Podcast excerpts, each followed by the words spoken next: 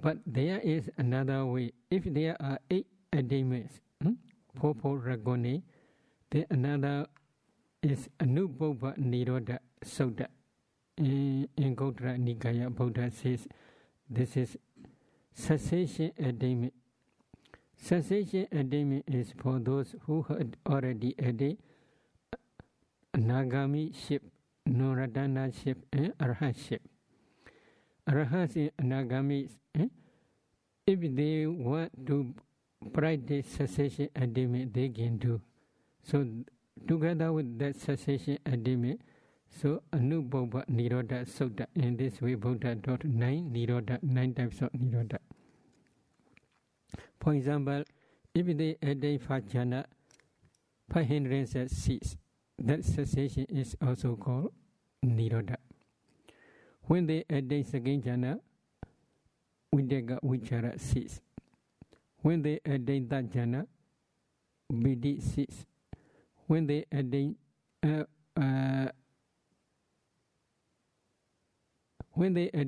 jhana, Vidyaga Vichara cease. When they attain that jhana, Bidi cease. When they attain fourth jhana, Sukha cease. When they attain base of boundless space jhana, consciousness, at the time the rupa medipod jhana cease. So if they attain higher and higher jhana, lower and lower jhana cease.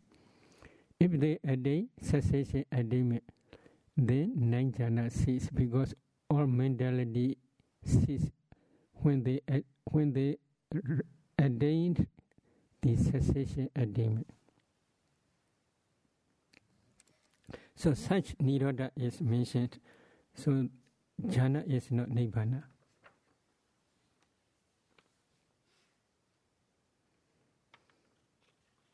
So the other one is, when doing the 4 elements meditation, how does one take an overview of the whole body? If one knows the 12 characteristics and the 4 elements by feeling them in the body, how does one view them outside the body without using one's imagination? Not outside body, inside body only. Overview is there are 2 ways. One way is they must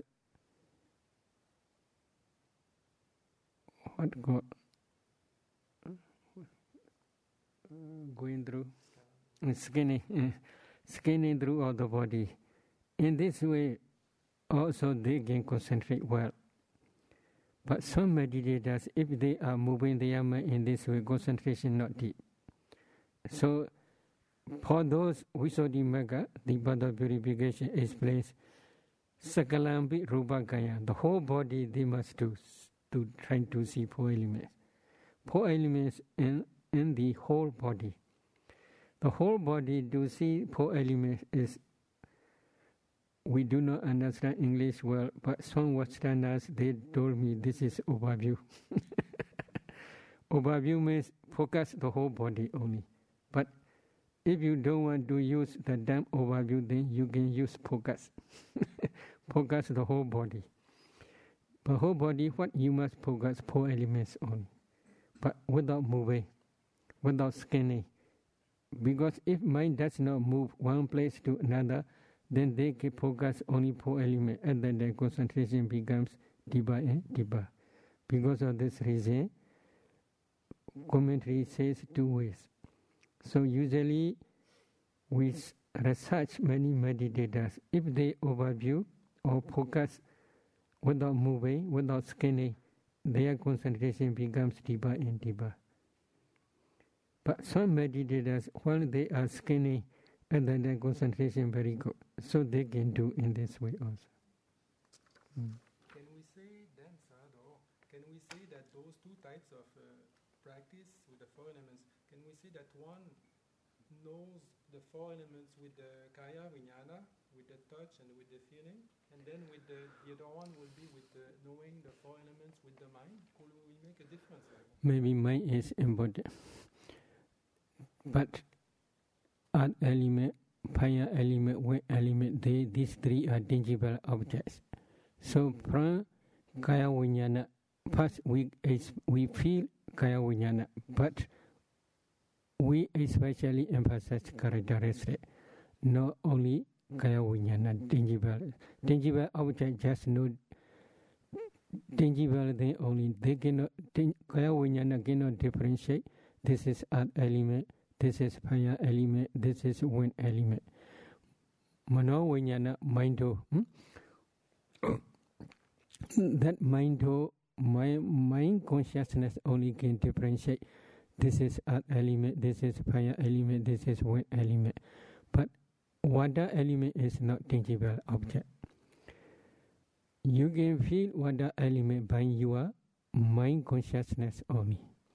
So mind consciousness is very important in this case. But there may be feeling, but that feeling or maybe bodily consciousness, but that bodily consciousness cannot differentiate the characteristics of the elements. Only mind consciousness can differentiate the characteristics of the elements. If I want to ask another question regarding that, can we say also that only with the mind element, without passing through the body consciousness, can the mind element by itself knows directly the four elements? When concentration deep can understand. Another question is, last week you spoke about being able to see whether or not someone is dangerous. Is this a psychic power within the eye or is it mind reading? What? I do not understand. Who said that? I do not understand this question.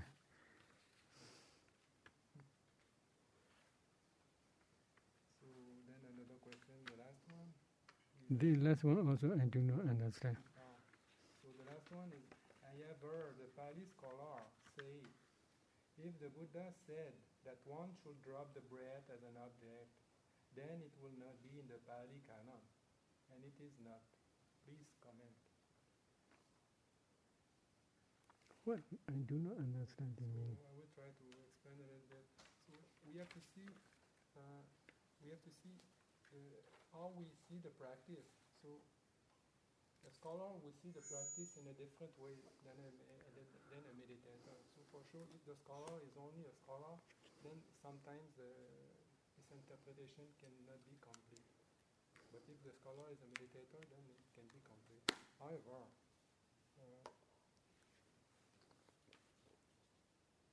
if we take it, for example, if we take the cooking, if we are learning to cook something, if we take a cooking book and we want to cook the bread pudding, for example, if we said, okay, now we get half a loaf of bread and 6 eggs and half a pint of milk and the sugar and the vanilla and everything. You put all the ingredients together, you mix very well with the blender, and then you put in the oven for about half an hour at 350 Fahrenheit. No? So this is what you see in the book. But they don't say that you should put the ingredients in a pot. No?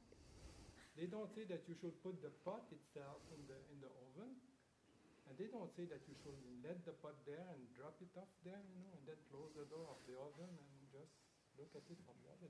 They don't explain those things. So it's the same thing with the sutta. Many meditation practices, they are not explained directly in the Pali Canon.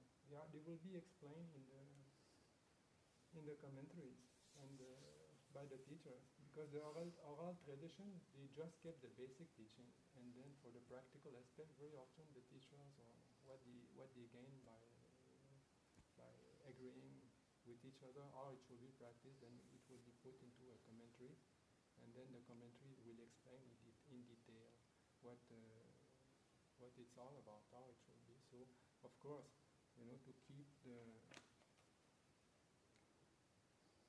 the breath as an object, to drop the breath as an object, it's not directly spoken of in the Pali Canon.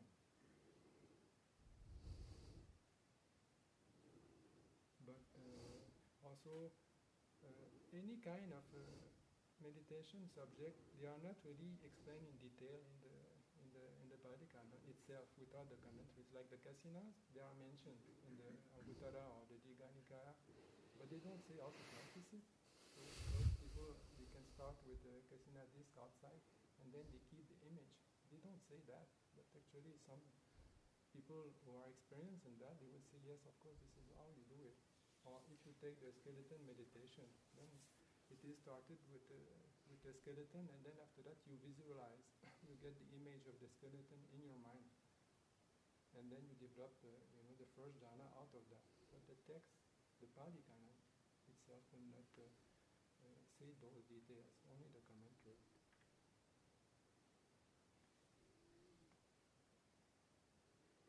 So the Anapanasati is definitely the breath as the object, but as the breath becomes subtle, then the breath is just a name, it is just a concept.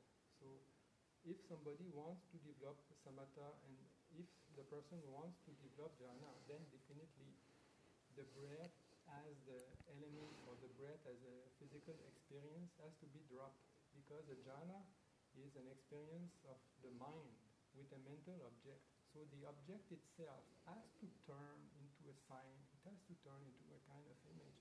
So the breath is turning into what is called a nimitta. So at that time, we have to drop the original breath, which are actually just the air element, and then we turn it into a mental concept.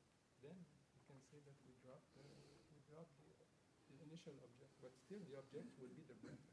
But this is not definitely in the Pali canon. It is in the commentaries.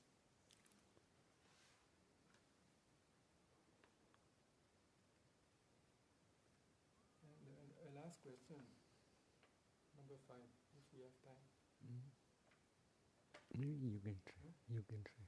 So, can you explain how to do the protective chant so that animals and creeping things do not harm one? So there are some Pali chanting that are done like the Metta Sutta or the Kandha Sutta. So if you just practice repeating that, then they say that you will be protected from the harm of insects or from the animals. But this can be true, Like if somebody really repeat it again and again, then it becomes like a mantra and it becomes a kind of form. But the main thing is to develop the intention not to harm another being, not to harm those creeping things and insects. So when we do that with believing in it, and then when we do that also very properly, then there is a kind of natural protection. So when we do the parita, those protective chants, we should do it with that kind of mind, with that kind of motivation. It can be to some benefit. So I think this is all. Is there any other questions?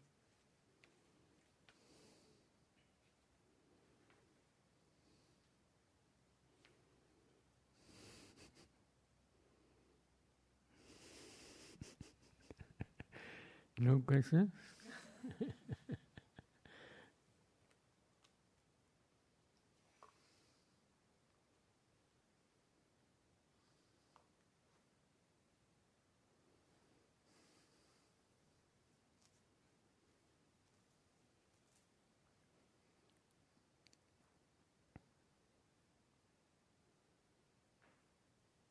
No question there, let us stop.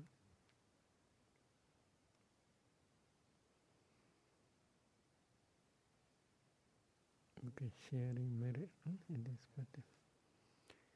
If there is no question, we should try sharing merit. Idame punya asavakaya vahahodu. Idame punya Nibbāna sa pachayo hodu. Idami puñña sabba sadhana pajima te sabbe mesama puñña bhaga labandu sadhu sadhu.